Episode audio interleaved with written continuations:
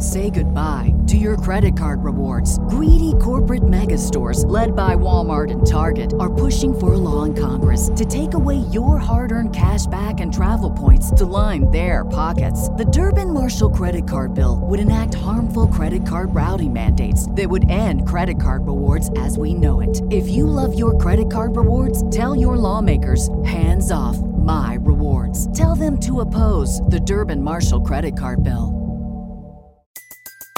Everybody in your crew identifies as either Big Mac Burger, McNuggets, or McCrispy Sandwich. But you're the filet fish Sandwich all day. That crispy fish, that savory tartar sauce, that melty cheese, that pillowy bun. Yeah, you get it.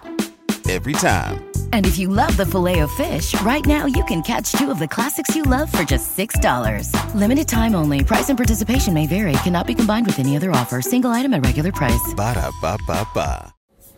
The subject of the second coming is of perennial interest to many Christians, but is also an article of faith in Islam, and many people in the West don't realize this. Although there are many uh, reference to it in the Bible, in the Gospels, in Paul's writings, who thought in certain passages that it would happen within his own lifetime. The Quran also possibly speaks about it, and there are many hadith that clearly do speak about it. And I want to share some thoughts and reflections from the Islamic Jesus by Mustafa Akyol, who writes in the eighth chapter, A Second Coming. Like its Abrahamic sister faiths, Islam has a tradition of eschatology. That's a fancy scholarly word meaning the end times. Eschaton means end, and ology is the study of. So eschatology is a narrative about how the world will come to an end. In this vision, the world we know, in fact, the whole universe will collapse one day at the hour, as the Quran calls it, in a terrifying way. The sun will go black, the stars will be dimmed, and the mountains will move. In one, one of the vivid descriptions of the hour in the aptly named Quranic chapter Ripped Apart, that's Surah 84, we read, When the sky is ripped apart, obeying its Lord as it rightly must. When the earth is levelled out, casting out its contents, and becomes empty, obeying its Lord as it rightly must. You humans, toiling laboriously towards your Lord, will meet him. As told here, the hour will be only the beginning of the afterlife, when we humans will all meet our Maker. First, all the dead will arise from their graves, asking, Alas for us, who has raised us from our resting place? Then all souls who were ever created and who ever lived will gather at a scene of the great reckoning, where God will judge each individual according to his or her deeds on earth. The good will be welcomed to paradise, an abode of pleasure and bliss, whereas the wicked will be thrown into hell, an abode of humiliation and torment. All these scenes of the afterlife are narrated in the Quran in detail, especially in the short chapters which were early in the revelation but were placed towards the end of the text during the compilation of the Quran. But what will happen before the hour, on the other hand, does not seem to be a great concern for Islam's scripture, which includes hardly anything about it. However, the Islamic tradition has developed a major extra Quranic literature on this matter, mainly as a result of the hadiths or sayings attributed to Muhammad. These were originally oral traditions which were only canonized almost two centuries after the death of the Prophet. So they have never been considered as reliable as the Quran itself, and their soundness has always been a matter of controversy. Nevertheless, in both Sunni and Shiite Islam, a hadith based literature developed that gives us a detailed scenario of the times before the hour or the end of times. Accordingly, decades before the coming of the hour, the world will go through a major final confrontation between the forces of good and evil. In the earliest stage of this confrontation, humanity will be corrupted with sin, injustice, and reign supreme, and Muslims will be divided and misguided and oppressed. Then God will send a savior to Muslims who will revive their faith, resolve their disputes, and empower them against their enemies. This savior will be called the Mahdi or the Guided One, and I've done a separate video on this with a professor from Zaytuna if you look for it on blogging theology. He will not be a prophet, someone who receives revelation from God, but he will still be the greatest figure in Islam since the last prophet, the Prophet Muhammad. He will actually be, one could say, Islam's own version of the Jewish Messiah. Yet, according to the same narrative, the Mahdi will accomplish only a part of the mission of putting the world in order. For the greater task, he would need the help of a long bygone prophet who will miraculously come back to earth to join forces with him. For an outsider to Islam, it would make sense to assume this prophet would be none other than Islam's own, the Prophet Muhammad. But, remarkably, he is none other than Jesus Christ. Hmm. Indeed, it may be news to Christians that, just like many among themselves, many Muslims are also anticipating a second coming of Jesus. It is a serious anticipation, though, and quite a powerful one. A 2012 poll conducted by the Washington based Pew Research Center showed that roughly half the populations in 22 Muslim majority countries believe not only that Jesus will return, but also that his return is imminent, that it will happen in their own lifetimes. Those who shared this belief turned out to be 65% of the population in Turkey, 67% in Tunisia, 64% in Iraq, and 55% in Pakistan. Where exactly does this widespread belief come from? Most traditional Muslim sources would argue that it comes from both the Quran and the Hadiths. It might be more accurate to say, however, that the second coming of Jesus is explicitly announced only in the Hadith literature, whereas the Quran has only a few and disputed hints about it. Let's look at the Quran.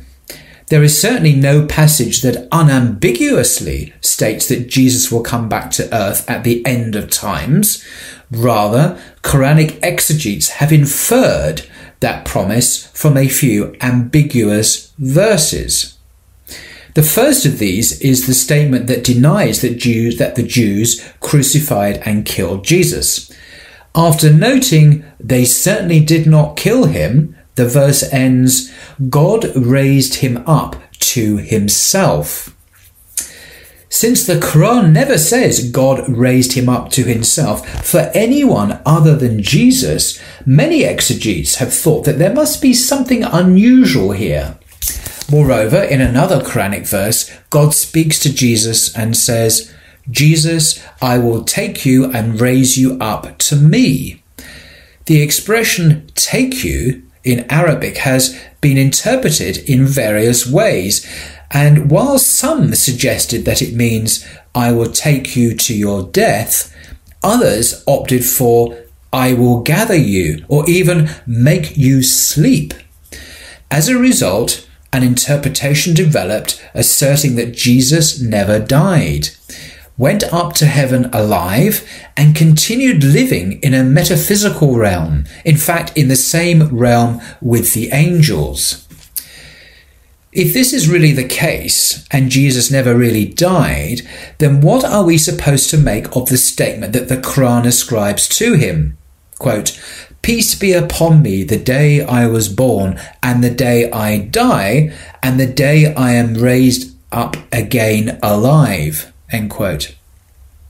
The exegetes found the solution in the second coming. Jesus will come back to earth again to live the second part of his life and then to die a natural death at old age. A legend even grew up that after his second coming, Jesus would live for 40 years, get married and have children, and ultimately be buried by Muslims next to Muhammad.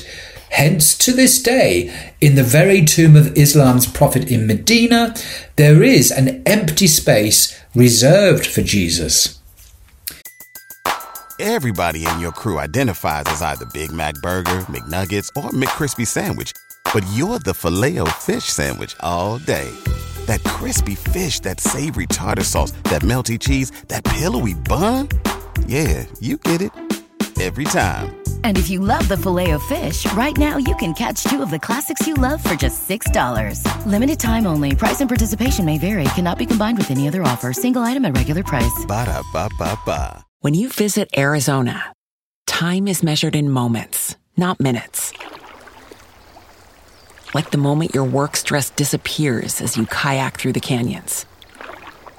Or the moment you discover the life changing effects of prickly pear chocolate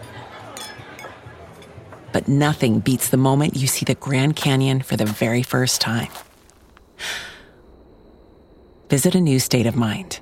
Learn more at hereyouareaz.com. There are two other verses in the Quran that have been taken as evidence for the second coming of Jesus. The first one is in a passage that, after speaking of Jesus, plainly states, quote, He is a sign of the hour the hour that will bring the end of the world. Unquote. This may indeed be taken as a hint that Jesus will appear again at the end of times, but it also may have a more modest meaning, such as that Jesus' miraculous birth is a sign of God's omnipotence, which will be even more visible at the hour. The other verse of the Quran related to this discussion is one that has puzzled exegetes for centuries. It comes right after the statement, God raised Jesus up to himself, and makes a very perplexing claim, according to this author. There is not one of the people of the book who will not believe in him before he dies. There is not one of the people of the book who will not believe in him before he dies. What does this mean? This is perplexing, he writes, because it is hard to understand what it exactly foretells. To begin with, it's unclear who he is in the clause before he dies. Each and every individual Jew or Christian or Jesus himself. So which is it? He says it's ambiguous. Both options have been considered by Muslim exegetes and rulers. In a chilling story, Al-Hajjaj ibn Yusuf, who died in 17, sorry, 714 AD, the heavy-handed governor of Iraq during the Umayyad Empire, opted for the former interpretation, that each and every individual in the people of the book will come to believe in Jesus before they die. So every Christian, every Jew will come to believe in Jesus before they die. That would be all fine, however, had he not also put this interpretation to a cruel test. As he told an Islamic scholar who began to work under his auspices, he would give orders for a Jew or Christian to be decapitated, in other words, their head chopped off, and watch him with my own eyes. He was hoping to see a testimony to faith in Jesus, faith in the way Islam describes. But I do not see them move their lips, he added in dismay, before they are dis- extinguished. In return, the scholar said to him that he was executing these poor people for no reason. Oh, o Emir, he cried, it is not in accordance with how you have interpreted it. The before he dies clause is not about the death of individual Jews and Christians, the scholar explained, but about the death of Jesus. What a horrible story. This, this ruler executing Christians and Jews to try his, his theory, which was wrong anyway, seemingly. This latter interpretation has been the more common one in the Islamic tradition that all Jews and Christians who will believe in Jesus before he, Jesus, dies. In this interpretation, the verse becomes a hint uh, for the second coming of Jesus. Jesus will come again, he will unite all monotheists under his banner, for all three Abrahamic faiths will recognize him as the Messiah. So even Jews who have obviously disowned him or disavowed his messiahship will recognize that he is the authentic, real Messiah. Yet neither this verse nor others that are taken as evidence for Jesus' descent during the end of times are explicit. They don't state it in absolutely clear terms, he argues. They all depend on how you interpret them. Therefore, it is not possible to say that the Quran is clear cut on this issue. No wonder some modernist interpreters of Islam, especially those who rely on the Quran but remain skeptical of the Hadiths, have seen the second coming as a myth incorporated from Christianity. However, when we look at the Hadith literature, we see no doubt that the second coming of Jesus is an article of faith. There are dozens of hadiths in core collections such as Sahih Bukhari, Sahih Muslim, and Sunan Abu Dawud, all named after their compilers, that tell us that the Prophet Muhammad, with God's gift, foresaw the end of times and narrated it to his contemporaries. By the one whose hands my life is in, we hear from Muhammad, surely the son of Mary will descend amongst you as a just ruler. What will this just ruler do? Well, he is certainly not envisaged as the divine saviour of Christianity, but as a prophet who will confirm the truth of Islam. And in fact, call on Christians to accept the truth by giving up their erroneous beliefs so to give up the Trinity, the incarnation, Jesus being God, and all that jazz. An oft repeated line in the Hadith collections about Jesus reads, quote, He will break the cross, kill the swine, and abolish the jizya, the latter being the poll tax levied on non Muslims. Muslim interpreters have often understood breaking the cross as disestablishing Christianity as a separate religion from Islam and killing the swine as re-establishing the Mosaic law with rules such as abstaining from pork. Meanwhile, abolishing the jizya was taken as a hint that either Christians will be given a grim choice, convert or die, or, more upliftingly, that the world will become so prosperous that there will be no need to collect taxes. The hadiths and commentaries written on them by scholars of the classical age of Islam, in fact, present us with a colourful scenario of how events will proceed regarding the second coming of Jesus and its background. To give a brief summary, the scenario begins with the Mahdi, as, as mentioned before, a progeny of the Prophet Muhammad emerging at a time when Muslims are killed everywhere. This great leader will re-establish the righteous caliphate, unite all Muslims under his banner, and uplift the Ummah, the global community of Islam, from its malaise. However, soon the forces of evil will have their answer to the coming of the Mahdi, the rise of al-Masih al-Dajjal, or the deceiving Messiah, which is Islam's version of the Antichrist. This will be an evil man who will enchant many people with his sorcery and will make them worship Satan. He will also gather a huge army that will crush the Muslims and encircle them in Jerusalem, which is envisaged in the Hadiths as a Muslim city. So that's going to be reclaimed from the Zionists, perhaps.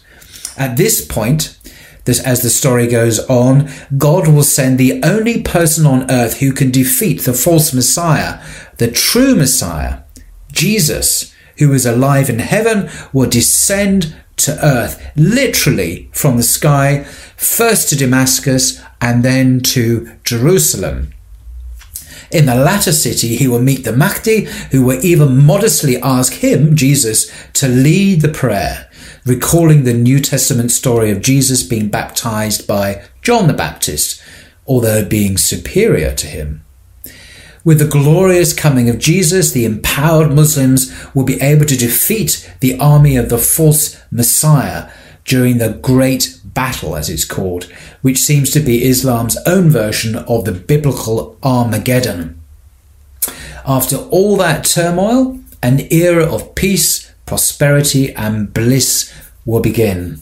The Mahdi will die at some point, but Jesus will continue to rule as Jews, Christians, and Muslims will be united under his leadership. All the Abrahamic faiths will be united under the leadership of Jesus. The entire earth will be filled with justice, just as it were filled with injustice and oppression. Yet after the passing of Jesus, humanity will go down the path of corruption again, only until the hour comes and finishes everybody and everything off, he writes. This, in conclusion, is a very condensed summary of the scenarios of Islamic eschatology, whereas the hadiths and their commentaries give us a vivid detail of almost every stage. Know, I'll leave it there. There's more in this chapter, but um, that's a fascinating survey, uh, particularly of the hadiths, which make it very clear the authentic hadiths, the second coming is a tenet of Islamic faith, uh, just as it is for traditional Christians. So I hope you found that interesting. Till next time. Say goodbye to your credit card rewards. Greedy corporate mega stores, led by Walmart and Target, are pushing for a law in Congress to take away your hard earned cash back and travel points to line their pockets. The Durbin Marshall credit card bill would enact harmful credit card routing mandates that would end credit card rewards as we know it. If you love your credit card rewards, tell your lawmakers hands off my rewards. Tell them to oppose the Durbin Marshall credit card bill.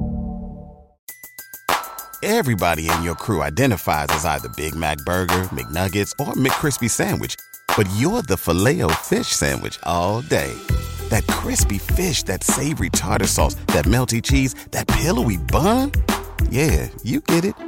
Every time. And if you love the Filet-O-Fish, right now you can catch two of the classics you love for just $6. Limited time only. Price and participation may vary. Cannot be combined with any other offer. Single item at regular price. Ba da ba ba ba.